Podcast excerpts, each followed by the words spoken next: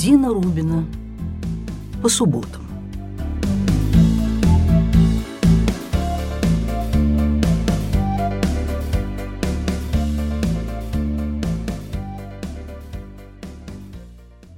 Добрый день, добрый день, дорогие друзья. Я рада нашей встрече, как всегда, и должна признаться, что несколько дней пребывала в раздумьях о теме нашего очередного разговора, но тут неожиданно мне подбросили эту тему. Сейчас я даю довольно много интервью в режиме онлайн. Мне звонят из Новосибирска, Екатеринбурга, из Лондона, ну, из многих мест, увы, жизнь сейчас стала такая. Э, я даже не знаю, радоваться такой простоте контактов или притормозить и слегка законопатиться — но я вот о чем. На днях мне задали вопрос о первых годах, э, даже месяцах эмиграции. Ну, собственно, я много об эмиграции написала, но в вопросе был такой подтекст о совке, о совковой ментальности. И я как-то застряла на этом и, боюсь, резко отвечала. Дело в том, что я раздражаюсь, когда слышу о совковом менталитете моих российских читателей, моих людей — Понятия не имею и никогда не могла сформулировать, что это такое, вот эти пресловутые совок, совковая ментальность. За годы своей жизни в Ташкенте, потом в Москве я встречалась, дружила, соседствовала, любила самых разных людей — и у каждого из них были свои недостатки и свои достоинства, иногда странноватые, забавные, дикие вкусы и привычки, и я готова вспоминать, рассказывать и писать о каждом из них отдельно. Я их всех люблю. Когда писатель перестает воспринимать человека как огромный неизведанный мир и, говоря о нем, употребляет какие-то клише, такому писателю очень скоро настанет капут. Нет, нет. Раскрыть и даже вытаращить глаза, наставить по собачьи уши, смотреть вокруг себя, как стрекозы смотрят панорамным обзором, и слушать, слушать и слышать. Вот меня спросили недавно, что я думаю, вот если бы я осталась в России, стала бы я настолько известна, как сейчас, ну и так далее. Я не слишком раздумываю, что бы со мной случилось, если бы. Что случилось, то и случилось. Двадцатый век, он крепко научил русскую литературу не отказываться ни от тюрьмы, ни от сумы, то есть от эмиграции. И не думаю, что останься я, потерялась бы на поле российской словесности. чего бы это, спилась бы, что ли? Ни черта, сидела бы у себя на Милошенкова, писала бы о разном всяком, ну, о другом разном всяком. Ну, может, поменяла бы свою халупу на что-то попросторнее, а то всю жизнь, как сирота, приемыш, у дальней родни, как вспомнишь, так вздрогнешь. Например, роман «На Верхней Масловке» и повесть «Двойная фамилия» я писала в блокнотах на коленке, когда выходила гулять с новорожденной дочерью. Ну а с другой стороны глянуть, так красота же! Весенний ботанический сад, на высохшем асфальте ажурная тень от ветвей платана, в облаках пружинит солнце. Дочка спит в коляске, я, знай себе, строчу. Ну, счастье же. Как вспомнишь, так самому сердцу подкатит. А еще у меня было в нашей хрущебе идеальное творческое уединение в совмещенном санузле.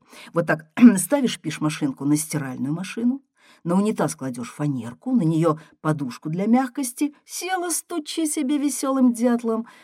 Правда, семья то и дело выгоняет тебя по нужде. Творчество, оно высокая доля, но народу и отлить требуется. Ну, словом, поменяла бы квартиру, а то всю жизнь ютилась в таких закутках. Иммиграция, да. Когда нынче я попадаю в непривычное место, ну, там в шатер бедуина или в Версаль, или в музей Франца Гальса на очаровательной улочке голландского Гарлема, я воспринимаю любую интерьерную, ландшафтную, антуражную новость с такой невозмутимо доброжелательной готовностью. Мускулатура моего воображения, а заодно понимание того, насколько разнообразен наш земной мир, сейчас настолько развиты, ну, после многих моих путешествий, что иногда даже хочется сильно, очень сильно чему-то удивиться. И тогда я вспоминаю девяностый. И наше перемещение в это пространство желто-пепельных скал, когда твой мозг, глаза, привычное представление о людском жилье закатилось куда-то за горизонт, а ты все жалобно пыталась понять, это красиво, так правильно, так, так нужно, это и будет теперь наша жизнь? Мы никогда не бывали до того за границей, не были тренированы воспринимать другое как просто другое, а не как обвал и ужас. Говорят, также вышибает дух из диафрагмы падение в ледяную прорубь. Мозг, душа отключаются, им же не место в проруби. Вся надежда на легкие, воздуху, воздуху. Ой, бей сильнее в воде руками-ногами, и тогда вас милостиво вытаскивают за шкирку на обжигающее солнце. Ничего, полежи, обсохни. Кожа твоя начинает гореть, глаза выжжены солнцем, слезятся.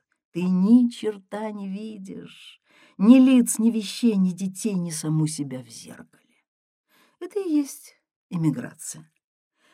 А чертову пропасть страниц я не написала, хватит, надоело. Это то, что мне всегда хочется заявить в первую минуту на, на вопрос очередного журналиста.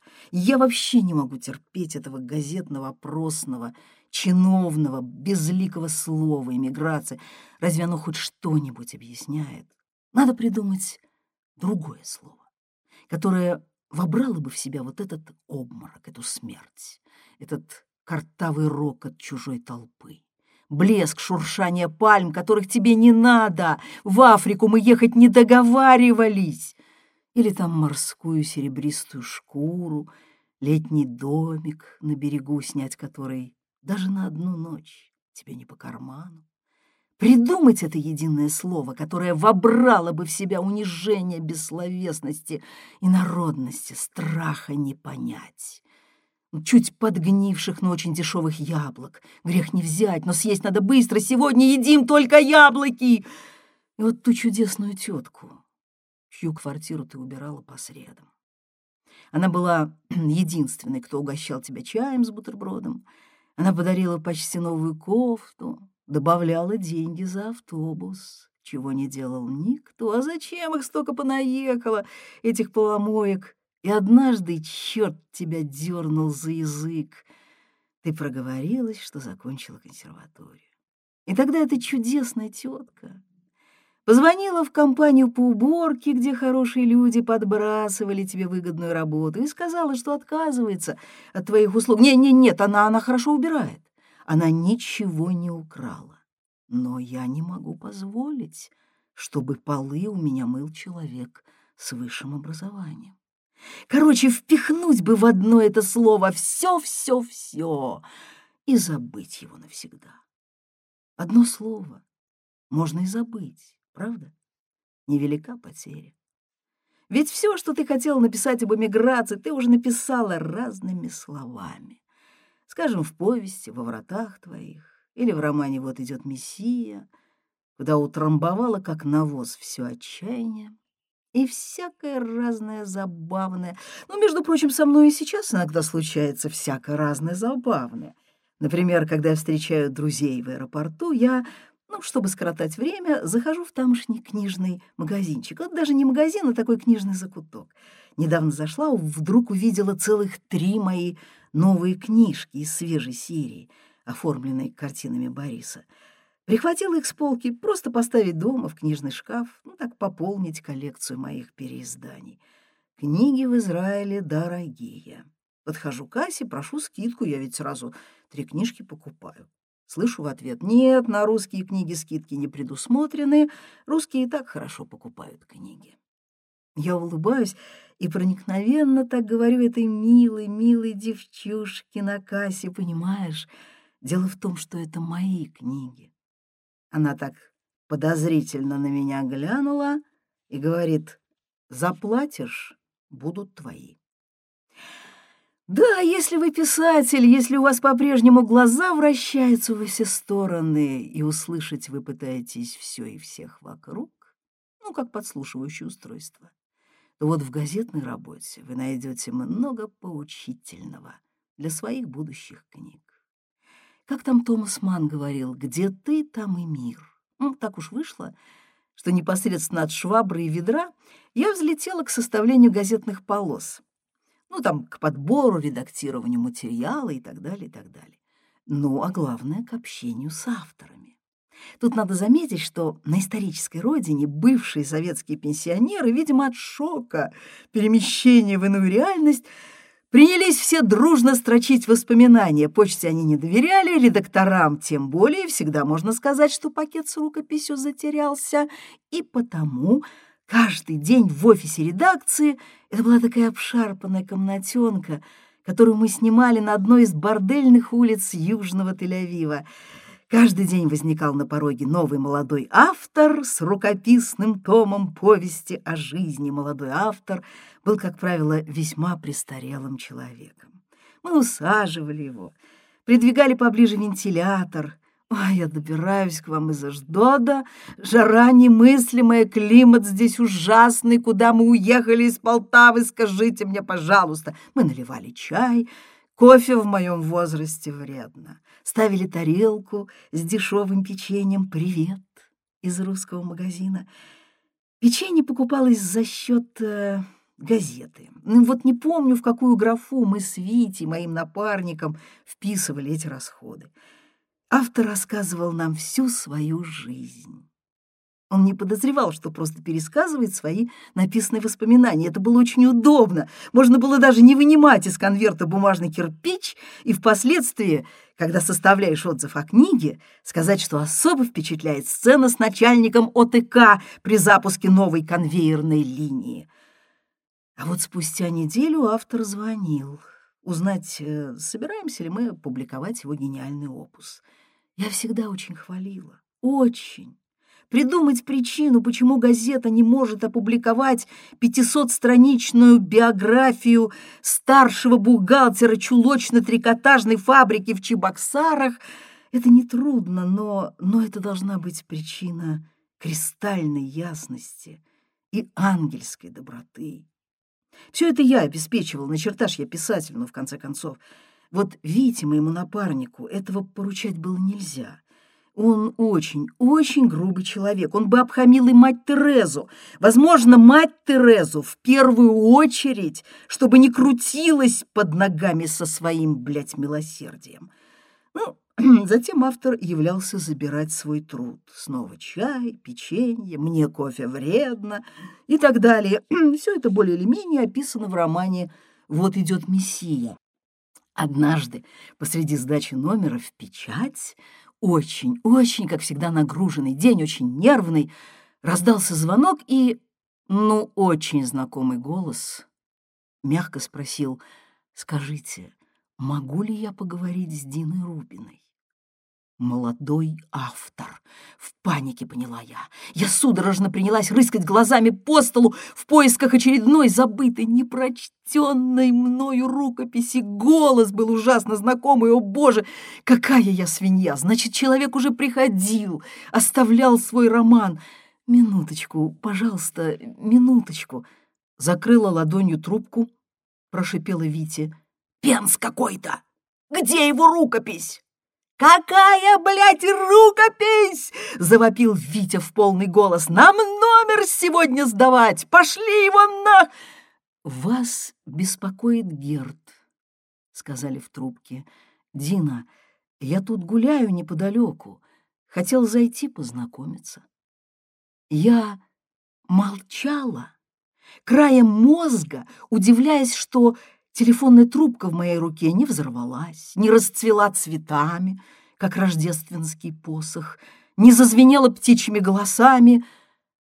«Зиновий Ефимович», — сказала я хриплым шепотом, — «где вы?» Само собой, номер наш полетел к чертям. Мы оба выбежали на улицу, Витя в пляжных тапочках, ловить великого Герта, чтобы безопасно провести его к нам в офис мимо бледей и клиентов борделя «Белые ноги». И часа три пили кофе, сожрали все печенье, плавились от счастья, таяли от восторга, внимали. Зиновий Ефимович царил, он был в ударе. Как нашел меня, да друзья подсказали. Просто он прочитал в «Новом мире» мою повесть «Во вратах твоих», присмотрел там для себя такого персонажа, пенсионера, конечно же, что бродит по израильским гипермаркетам с дырочной советской авоськой в руках и всем знакомым, незнакомым кричит «Я папа Лёвы Рубинчика!» Очень хотел его сыграть. Время от времени бил меня мягко кулаком по спине и кричал «Дина, я папа Лёвы Рубинчика!»